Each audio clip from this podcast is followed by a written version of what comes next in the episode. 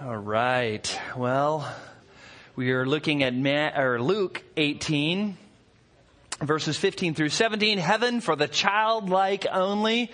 I think you will find this is a great text, and there's some fun things here. But let's pray before we jump into it. Gracious God, we come to you as sinners needing your grace. And how opposite your ways are than the ways of the world. Who would ever think that those who are greatest in the kingdom of heaven are so much different than those who are great on earth? Help us to apply what we learned this morning. Help us to examine our own hearts. Father, we need you to save souls this morning, to help people see their need for Christ to help people realize they are headed for hell if they don't know Jesus, to rescue them. And we need you to work in all of our lives, even if we know you, Father, so that we leave here not just with more knowledge, but changed and transformed and better equipped to live our lives for you. Father, bless us this morning as we look at your word and consider its application for our life. We pray all this in Christ's name. Amen. If you wanted to be, you know, an NFL or NBA, you know, championship player, think of all the training you would have to go through, all the practices, and just really you'd have to be at the peak of your physical fitness, or if you wanted to be a, a gold medal Olympian. Or let's say you wanted to be the most sought after lawyer in the United States. Just think of how much study that would take and discipline and sacrifice. Or if you wanted to be the greatest surgeon in some category, you know, just how much study and, and surgeries and how you could have to function under pressure. Think about if you wanted to be the greatest builder or even the greatest secretary or even the greatest mom.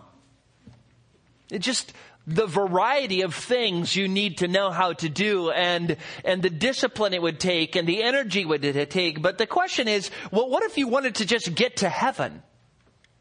What if you wanted to escape hell? How then must you act? What, what must it happen? What must you do? What does it require? The context of our passage this morning is going to lead up to a text which tells us.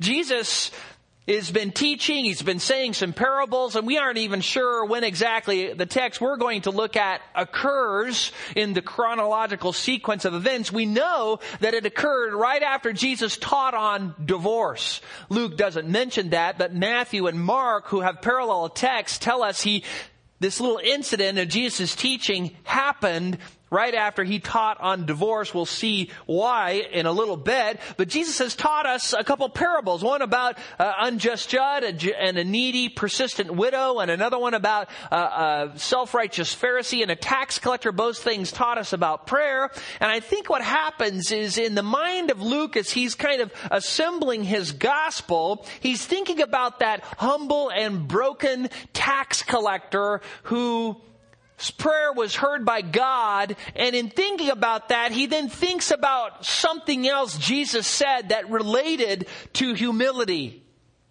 And that is our text. So look at Luke 18 and follow along as I read verses 15 through 17 where the text says, and he were, and they were bringing their, even their babies to him, that is to Jesus, so that he would touch them. And when the disciples saw it, they, be, rebuking, they began rebuking them, but Jesus called them saying, permit the children to come to me and do not hinder them, for the kingdom of God belongs to such as these. Truly I say to you, whoever does not receive the kingdom of God like a child will not enter it at all. Now, though the weight of this text rests on this last sentence, there are some very important truths here just about children and parenting in general. And so I want to give you three exhortations from this text. That will hopefully encourage you in how you think about children and parenting and hopefully will provoke you to see if you have those childlike qualities needed to enter the kingdom of heaven. The first thing I want to point out is you need to seek a blessing from the Lord for your children.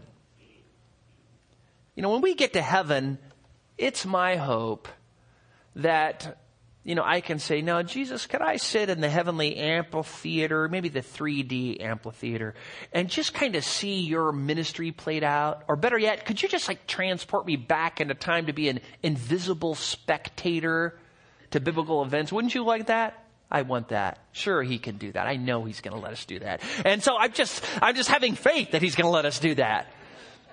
And I know what would happen. I could just see sitting there with a bunch of people watching events in Jesus' life and the, the whole time saying, Oh, so that's how it was. Oh, now I get it. Oh, I totally missed that. Oh, yeah, th- of course. And you know, I knew it would just be able to see the whole thing would just fill in all of these gaps that we don't quite understand. But those gaps, when we look at the text, we just need to step back and we need to say, okay, the text says these few little lines, but what is the bigger picture? What is most likely happening here? And that helps us so much understand the text. Jesus, at this time in his ministry, has achieved superstar status.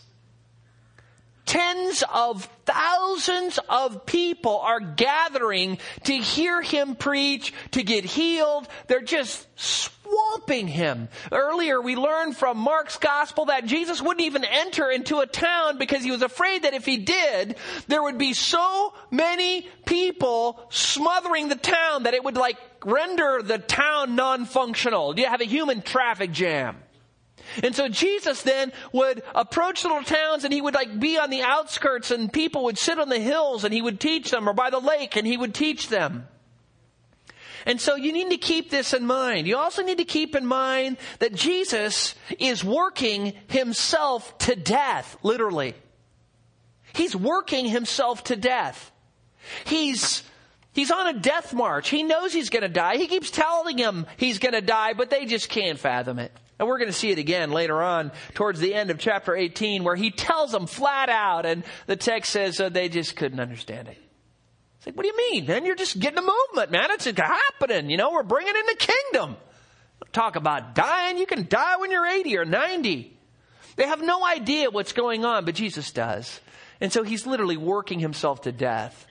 And of course, the disciples are concerned about this. And though the disciples are of some pretty stout constitution, some fishermen and things, and, and yet they're, they're worn out trying to keep up with them. You see that in the garden, right? When Jesus is praying right before his arrest and how they keep falling asleep and Jesus has to keep rebuking them. It's like, get up. Um, they're, they're exhausted. Jesus is exhausted. And so they're trying to protect Jesus to a degree like anyone would of a friend. And as they see Jesus, surely at this time, even though he's, you know, 33 years, he's probably getting lines on his face and dark circles under his eyes and he's tired.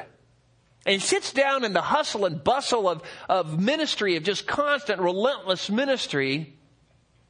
And this is what we read in Luke 8, 18 verse 15. And they were bringing even their babies to him so that he would touch them. This term babies means infants. These are young children, you know, probably three years old and younger. These are young children. The word babies here is really young and then child is used, but it's also very young. And then they wanted Jesus to touch them. Um, uh, that's how blessings were usually conferred in that culture. You would put your hands on somebody and touch them. Matthew says he was praying for them, and uh, Mark says he took them up in your arms. And so you can just you get this picture here of Jesus just you know grabbing those little chubby wonders and and um, and just holding them and hugging them and praying for them. It's just a very precious picture. And you can imagine that, that as she, as the crowds are just mobbed around and the guy with the hurt back saying, you know, honey, do you think I should go and ask him now? And well, somebody else is in line and there's other people in front of you and some person with this problem and that disease and this disease and other people just want to see a miracle or hear a cool teaching. They're all just mobbing around and one mother in the back says to a, another mother, do you think Jesus might bless my little Jacob? And the other mother thinks, well, why didn't I think of that? I wonder if he'll bless my little Sarah. And then a father who's standing there thinks, hey, I want a blessing from my son too. And so this woman starts moving through the crowd and pushing through the crowd going, I'm going to get a blessing for my child. And the other one goes, well, if you're doing it, I'm doing it. And pretty soon there's a small stampede of people coming to Jesus, bringing their babies, infants. And surely they're crying and making all sorts of, of noise. And I just want to just stop at that point and and just point out something here. There's a lesson to learn here. For all parents, and it is this bring your children to Jesus. These people were smart enough to want a blessing from Jesus for their children.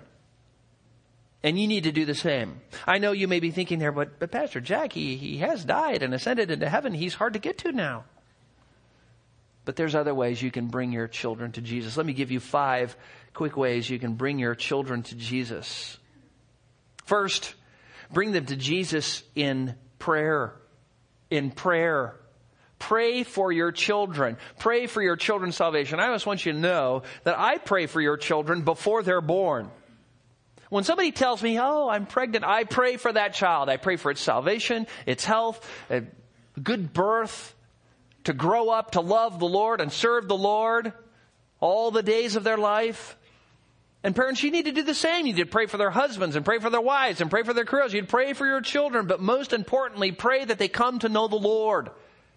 So bring them to Jesus in prayer. Secondly, bring them to Jesus in the scriptures. Teach them the Bible. You know, you start out with little picture books and little tiny tot Bible book and, you know, you bring them those little chubby plastic ones that they can drool on and you teach them Bible stories. You tell them about Jesus and you tell them and you encourage them and you remind them of the truth so that they know about Jesus, you know, uh, so that Jesus is just part of your family.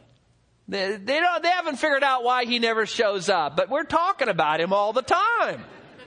He's just Jesus, Jesus, Jesus. And we pray to Jesus, we talk to Jesus, and we don't want to sin against Jesus, and we ask Jesus for forgiveness, and then Jesus would do this, and Jesus wouldn't do that, and we need to be like this, and what would Jesus do? All of these things need to be part of your teaching and training of your children, even from the very young age.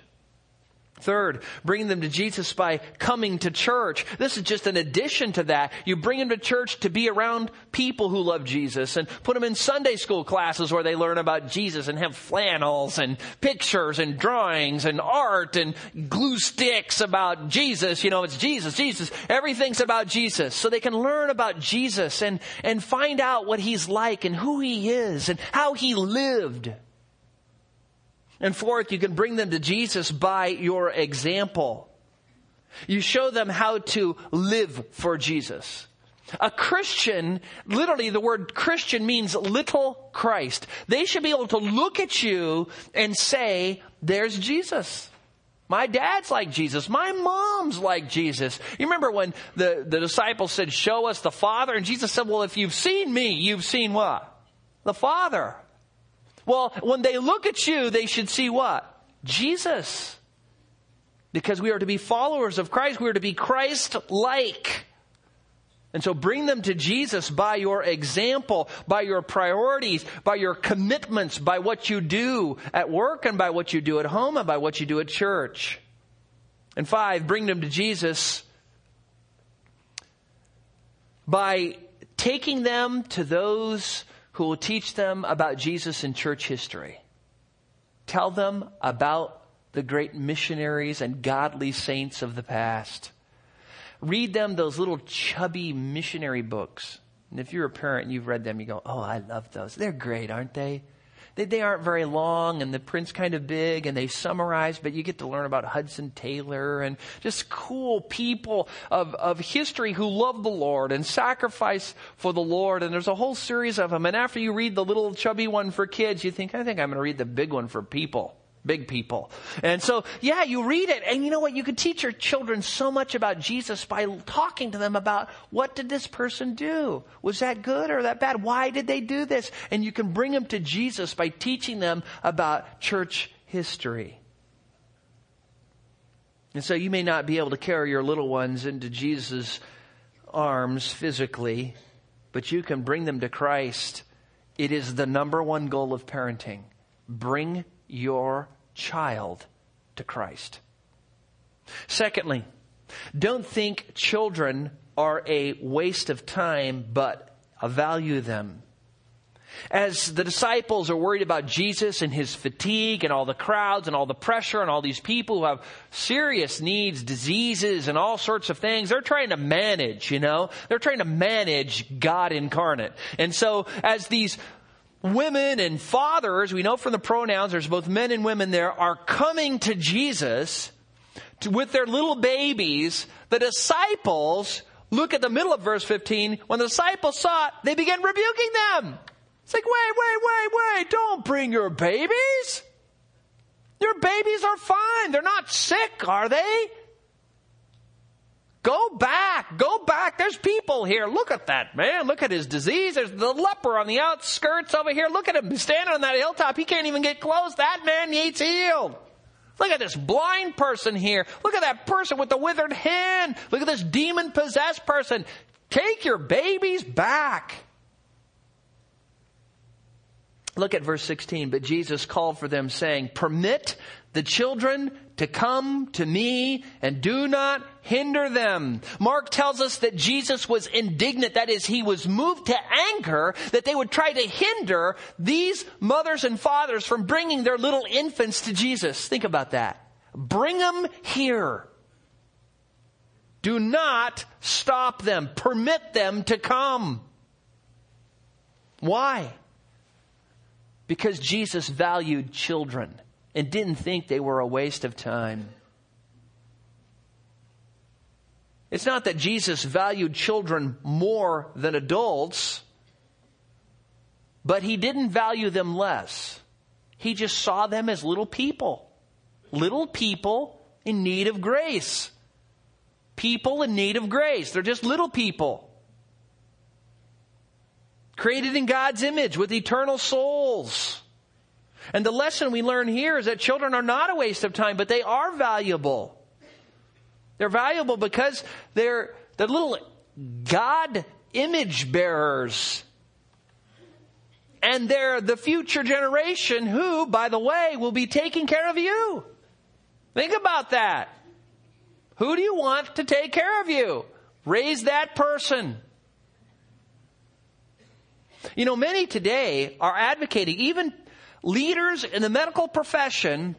I read of this one lady, I think it was in London, who was a leader in the medical profession, said, you know, we just need to realize that when people get older and they're no longer able to be productive, we need to basically put them down like a horse with a broken leg. Think about that. She's talking about me. She's talking about you. You know, as soon as you get a little old and a little feeble, we'll just shoot you in the head and put you out of your misery because you're no longer contributing to society. Well, yeah, somebody like that needs to remember there was a time when they were feeble and they were little and they were not contributing to the society and their parents didn't kill them. But that's what's being advocated today because, oh, that person's an inconvenience. Listen, you better value your children and work at leading them to Christ and train them to be responsible, loving, just, honest, hardworking citizens who respect authority, respect life, and love the truth because soon they will be taking care of you. J.C. Ryle, in my favorite little pamphlet on parenting called Duties for Parents, warns, quote, Fathers and mothers, I charge you solemnly before God and the Lord Jesus Christ, take every pains to train your children in the way they should go. I charge you not merely for the sake of your children's souls, I charge you for the sake of your own future comfort and peace. Truly, it is to your interest to do so. Truly, your own happiness in great measure depends upon it. Children have ever been the bow from which the sharpest arrows have pierced man's heart. Children have mixed the bitterest cups that men have ever had to drink. Children have caused the saddest tears that man has ever shed. Adam could tell you so. Jacob could tell you so. David could tell you so. There are no sorrows on earth like those which children have brought upon their parents. Oh, take heed, lest your own neglect should lay up misery for you in your old age. Take heed, lest you weep under the ill treatment of a thankless child in the days when your eye is dim and your natural force abated, end quote. That is right on. Parents, listen to Ryle, and if Ryle isn't authoritative enough, then listen to God. Proverbs 17:21 says, "He who sires a fool does so to his sorrow, and the father of a fool has no joy." Verse 25 of Proverbs 17 says, "A foolish son is a grief to his father and bitterness to her who bore him." Proverbs 19:13 says, "A foolish son is destruction to his father." Children are not a waste of time. They are a very worthy investment. Parents, don't be selfish with your time. Work to raise followers of Christ, responsible citizens for the next generation. As mentioned earlier in the parallel text in Matthew 19 verses 13 through 15 and Mark chapter 10 verses 13 through 16, Jesus taught on this. This incident occurred right after he taught on divorce. So he taught on divorce and then bring the children to me. Why do you think he did that? While parents squabble over their own selfish interest, who suffers for their contention? The children. When husbands don't love their wives or wives don't love their husbands, who suffers for it in the long run? The children. When divorce occurs or mom and dad vilify each other in front of their children, who suffers for it the most? The children. You know, some even deceive themselves into saying, well, we hate each other, but we're not getting a divorce for the good of our children. It's not for the good of your children. It's to appease your own guilty conscience. It's bad for your children. Children are not ignorant. They're not stupid. They can see that their parents don't love each other, don't have kindness, compassion, love, and affection for each, affection for each other. They can see the hypocrisy. They see right through it. And parents who stay married but refuse to love each other, teach their children that marriage is a misery, a drudgery, a stage for hypocrisy and feigned love. And who suffers for it? The children. The choice isn't whether to get a divorce or stay married in a miserable coexistence called marriage. The choice is for husbands to love their wives as Christ loved the church, and wives to love their husbands and to mean it and to do it actually so that the children can see what it means to have a God honoring marriage. Recently, I was talking to two women about parenting, and they had met my children and asked how I raised them to be so wonderful. I said, Well, you should see them at home.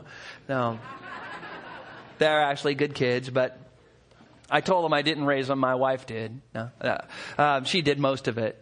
But uh, we started talking about parenting. And um, and so they said, so, so, so like, what's the, what's the secret? I said, well, the secret is to parent them according to the scriptures and to start when they're really young. They said, well, how, how, how young? I said, as soon as they show any volition, grab things, kick, scream, tantrums, you start young.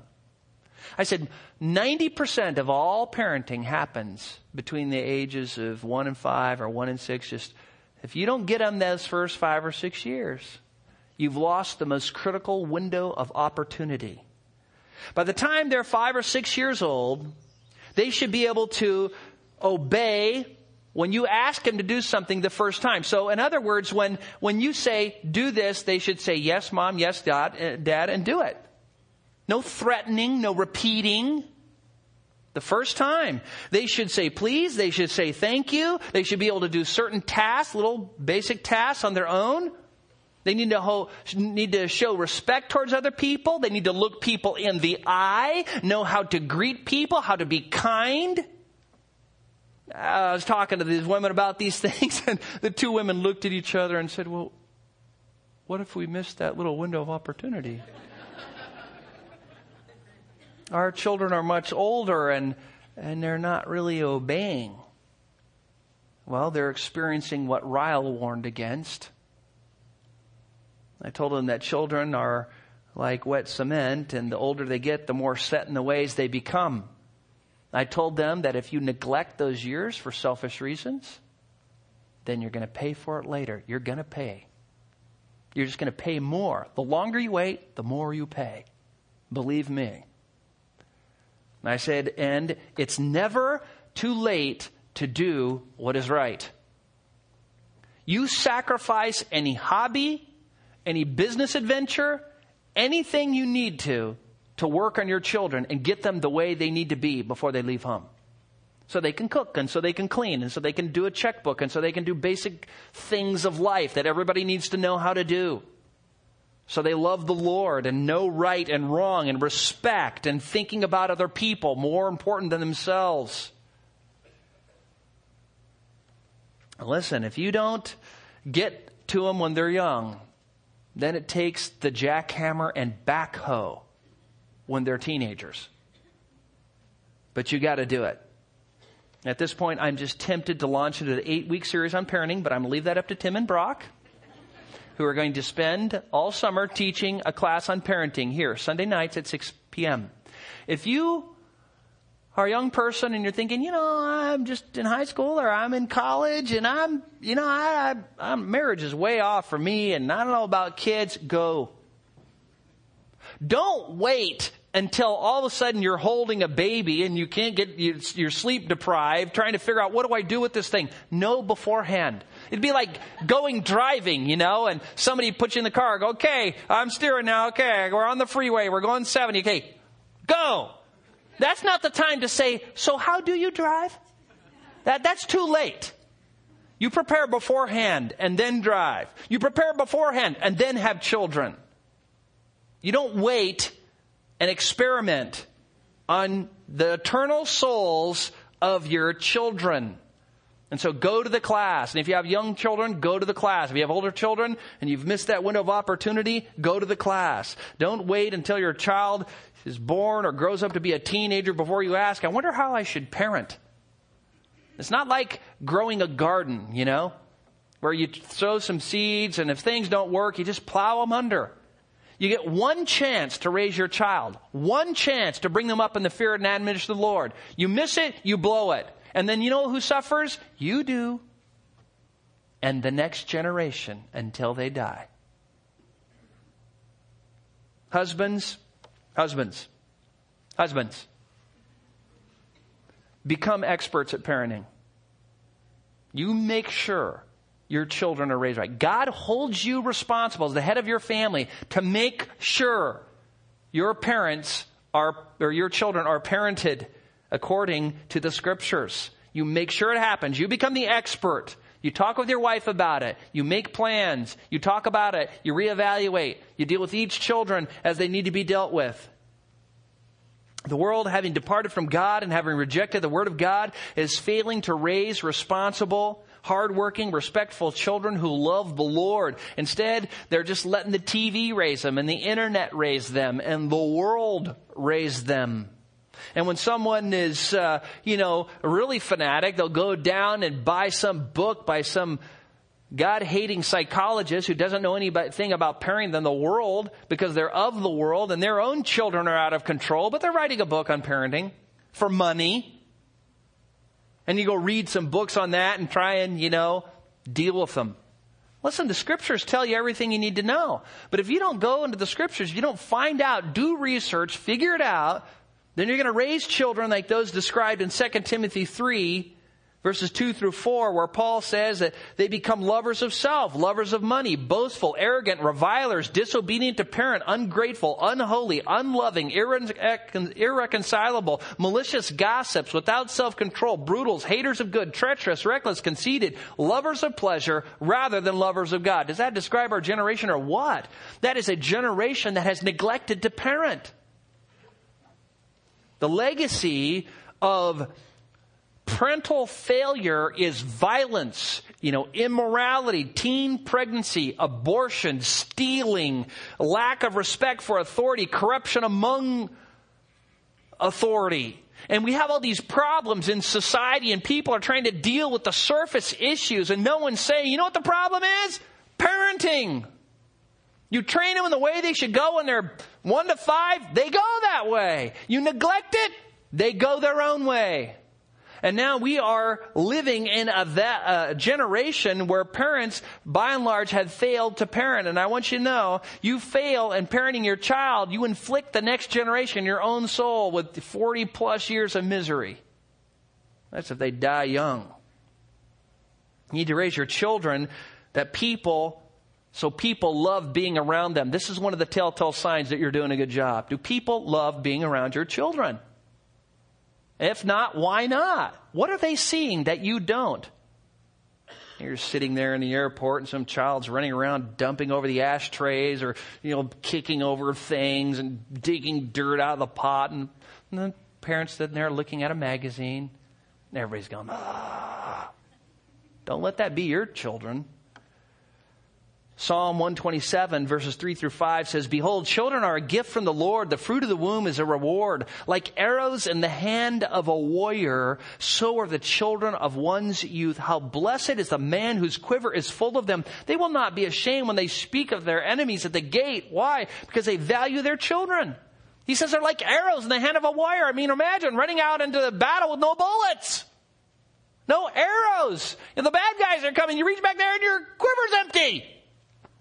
You need them. You need your children. You need them to be godly and to love the Lord and to respect authority and to love the truth. Why? Because they're the next generation. They're the ones who are going to take care of you. They're the ones who are going to be control of the world when you are feeble and old. There are many smart, gifted, talented children who their parents are ashamed of. It's not about getting good grades. It's not about getting them piano lessons and voice lessons and, and take them to every sport possible and expose them to every little thing that the world's doing. That's not what we're talking. We're talking about character.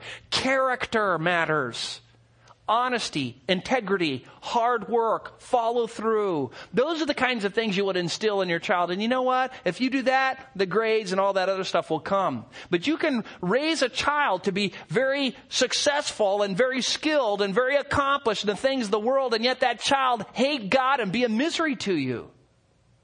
Character. Go for character. Lead them to Jesus and go for character. Now, Tim and Brock will preach you the rest of the summer.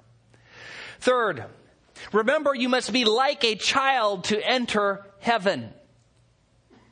Now, this is really the thrust of the text. Look at the end of verse 16 where Jesus goes on to say, For the kingdom of God belongs to such as these. He's making a comparison, such as these. Comparing children with adults. He's talking about that those who end up in heaven are like children.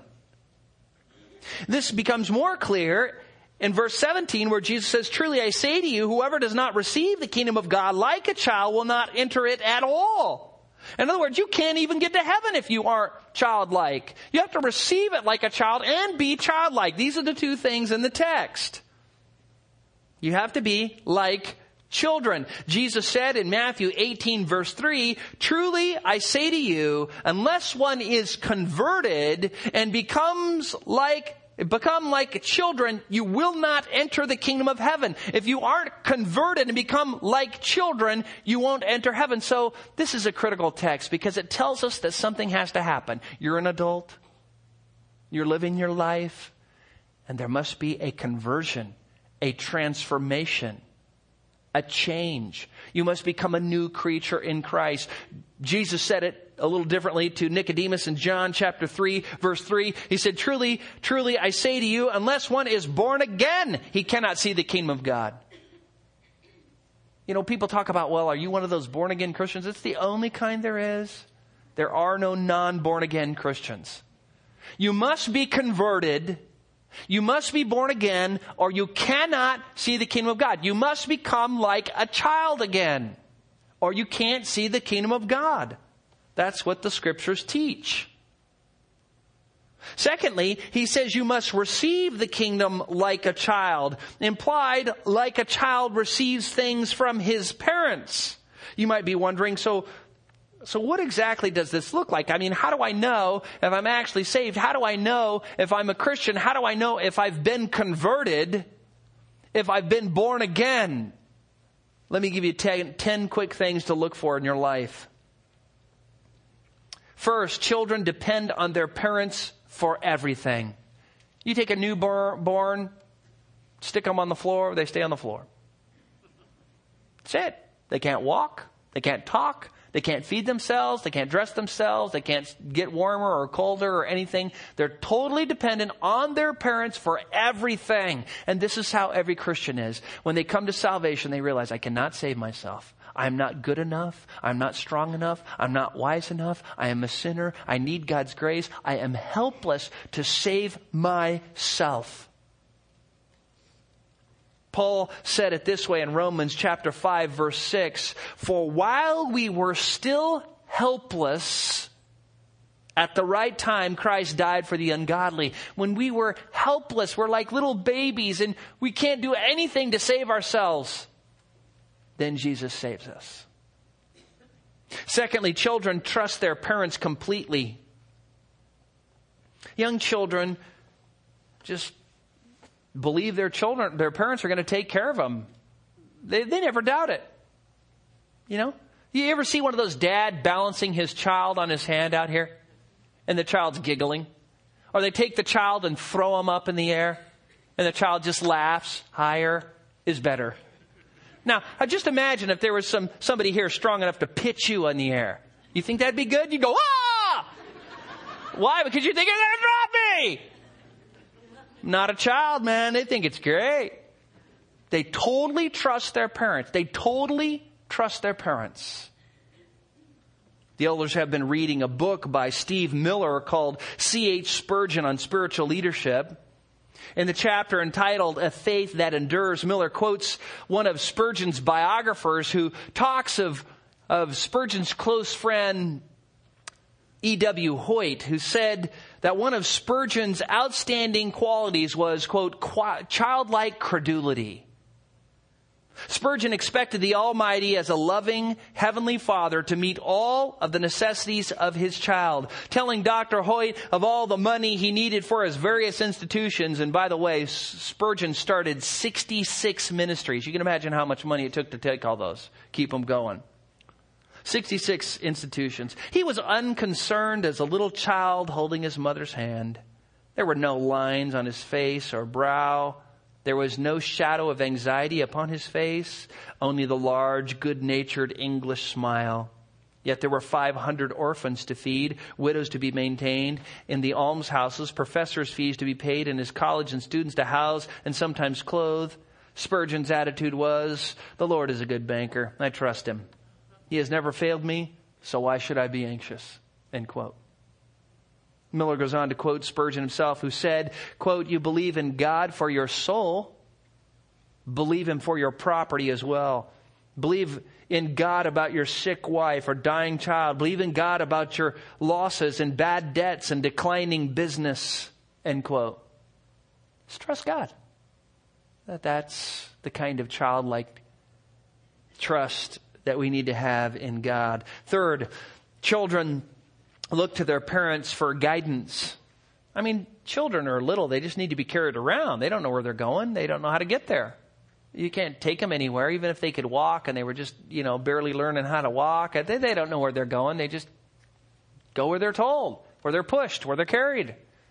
They trust their children to guide them. And this is how Christians are. They realize, man, I don't know how to live for the Lord. I don't know how to overcome the sin. I don't know what to do with this situation. So I'm going to go to God for guidance. I'm going to go to His Word. I'm going to look at His Scriptures. I'm going to talk to other godly people who know God's Word. And I'm going to find out what I'm supposed to do, where I'm supposed to go, how I'm supposed to get there. For our children are not proud of their achievements. They don't even know they're achieving anything. They're too dumb. They can't talk. They're just looking around, drooling. You know, they don't know. They, you put them in a sandbox, they put sand on their head. They don't know anything. They're just, they're little. They're kids. It's like, man, you know, they're just soaking it all in, aren't they? They're not, they're not saying that, well, look at this great sand castle I've built. They don't even know what a castle is. They're little. They're not proud of their achievements. And so is every Christian. When they come to God, they realize, listen, I have nothing to boast about before God. Everything good I've ever done, I've done because He gave me the resources and the ability and the opportunity to do it, and everything bad's my fault. And so I have nothing to boast about before God. I'm not proud of my achievements. Five, Young children do not trust in their knowledge because they don't really mo- know much. I mean, they pull their own hair and wonder why it hurts. They've never read a book. They've never gone to school. They're just soaking it in. They're just breathing in life and checking it all out and they're not puffed up. And so is everyone who comes to Christ. You got to start out as a little baby and go, okay, I don't know anything about the Bible. I've, there's been times I've had grown people and it just, it always reminds me, you know, I say, well, turn to, you know, John chapter 3 verse 16. They go, what's that? The Gospel of John? It's like, what's that? Is that something in here? Yeah, yeah, let me show you. And so, so okay, here's the Gospel of John. Okay, turn to chapter 3 verse 16. What's that? There's three chapters. It's about divided up into chapters. Every chapter is numbered in verses. Okay. Okay. They have no idea. No idea. Some of them have no idea, and it's so cool. They don't know anything. They're babies. They may have a PhD, and they're babies in Jesus. Everybody comes as a baby. Six, Christians are humble and broken over their sins. You see this, especially when they're little and they find out they've, you know, displeased mom or dad and you have to say, no, no. And all of a sudden their little lip starts pooping out there. And their face gets all crinkly and the tears come down. And they realize, oh, I'm sorry. If they can talk. And so Christians humbly confess their sins. They do something wrong, and all of a sudden the Holy Spirit says, Hey, pal, you blew it. And they go, Oh, I'm so sorry, Lord. I'm so sorry. I shouldn't have said that. I shouldn't have done that. Please help me. Please forgive me. Please change me. And we're just quick to go to God, quick to confess our sins, quick to be humble. Seven children look to their parents for protection. You know, you just see this all the time. I mean, you just, you know, take a little child and you're out and about and all of a sudden there's a big dog and if that child is, you know, walking, that thing's crawling up your leg. Dog. Ah. Um, you know, they're just, there is, there's, they know mom and dad are going to take care of them. They know mom and dad are going to protect them. You know, when they're going across a busy street, they're, they're, they're looking, they're clinging for protection. And that's how Christians are. You know, you can only be so safe, right? You know, you can build a big wall around your house and then have security scanners and, you know, laser beams and bars on your windows and live inside of a vault. But, you know, you can only go so far.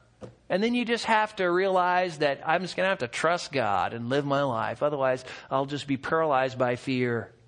Like Psalm 34 verse 7 says, the angel of the Lord encamps around those who fear him and rescues them. You just realize, you know what? God knows everything. You know what's cool about this? Is God always rescues us. You know, even if you were arrested for being a Christian and they tied you to a stake and they put wood around you and were getting ready to light it on fire, He's still going to rescue you. Now, some people look at that and go, What do you mean? The guy's getting burned at the stake. He's going to die. I have news for you. Everyone dies. Are any of you not going to die? I'd like to know. It is appointed for men to die once, right? I'm going to die and you're going to die. So let's not get all freaked out about dying. You're dying. Just face it. Everybody dies and nobody really knows when they're going to die, right? And so you're going to die sooner or later. The issue is not, oh no, so and so is going to die. We're all going to die. The issue is, are you going to live after you die? Jesus said, he who believes in me shall live even if he dies. That's right. And everyone who believes in me shall never die. Everybody goes over the river of death and either into the second death or to eternal life.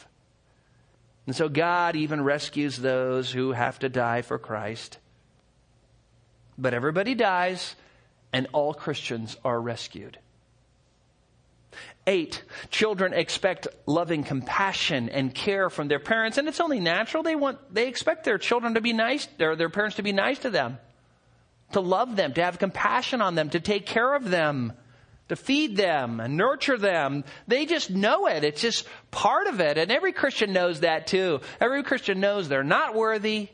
And every Christian knows that God's going to love them because He's shown them love and because He's promised them love. And so they just expect it and He gives it to them. You know, amazing love. How can it be that thou, my God, would die for me? And that's how it is. And every Christian experiences that every day. Nine children readily receive from their parents whatever they were given. You know, and when children are little, you just put anything in their mouth. They eat it. They, they drink it. They don't know. They just, they just don't know. They just don't take it. Whatever comes. And you know what?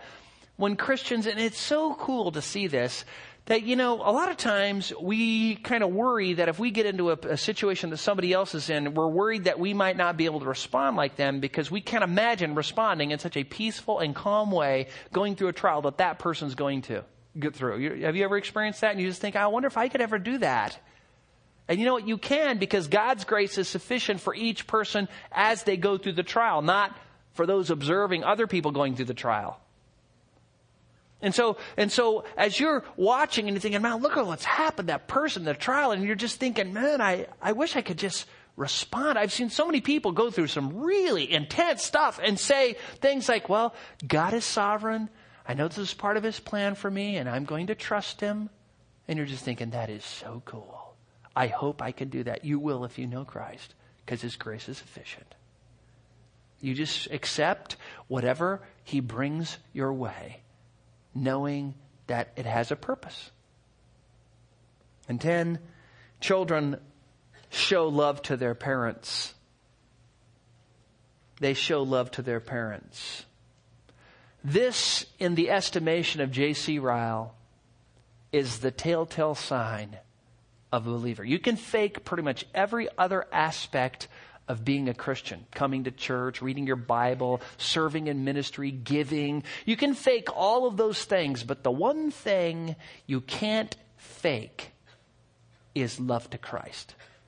You know in your heart whether or not you love Jesus. You just love him. You can't find any Christian who says, Oh, I love Jesus plenty. I love Jesus enough, or I even love Jesus too much. You can't find anybody like that. But every Christian, when you talk to him, says, you know what, I don't love Jesus enough, but I love him. I love him for dying for me. I love him for being patient with me. I love him for being so forgiving and kind and compassionate and long suffering. I forgive him for the trials he brings in my life, which fix me of all my problems. And I love Jesus. That, that people tells us really the most about us. And really, every other thing I said fits under that category. Do you love Jesus? 1 Corinthians 16:22 says, "If anyone does not love the Lord, he is to be accursed." Why? Because love of the Lord is where it all washes out. Do you love Jesus or not? You know, if you're sitting out there and you're thinking to yourself, man, I am not childlike. I don't see myself as helpless. I actually see myself as pretty good. Or, you know, I've been kind of trusting in this. Or I was kind of hoping my good deeds would outweigh my bad deeds. And I was hoping God would see all my good works and applaud me when I got to heaven or whatever it is. And you realize you're not childlike. You can change that right now. You can believe in the Lord Jesus Christ who lived that perfect life, who died on the cross, shed his blood for your sins, repent and believe, and God will convert you. He will cause you to be born again, and those childlike qualities will then be manifested in your life, and you will become more and more aware that you're becoming more and more like a child in relationship to the Lord and salvation. So do that. Don't don't delay. And for the rest of us, may we as parents bring our children to Jesus as the first ultimate priority. And secondly, may we not undervalue them or think they are a waste of time, but invest in them for the glory of God. And thirdly, may we all examine ourselves to see if we have those childlike qualities that are needed to enter into the kingdom of God, and if we don't, to seek the Lord. Let's pray. Father, we are grateful for Jesus' teaching. Father, to use children as an example of what every person needs to be like to enter the kingdom of heaven. To have that humble, innocent, pure trust in Christ in Christ alone to know that there is nothing they can do to earn favor, to earn salvation, but to, to just trust, to trust in Christ. Father, if there's people here, and I know there are, who have never done that. Just help them to do that this morning. Change their heart. Help them to be converted and to become childlike, to be born again, that they might see your grace and your glory and your love and fall in love with Jesus. And Father, for the rest of us, may we pursue those qualities which are indicative of your children, that we might give you all the glory, the honor, and the praise. We pray in Jesus' name. Amen.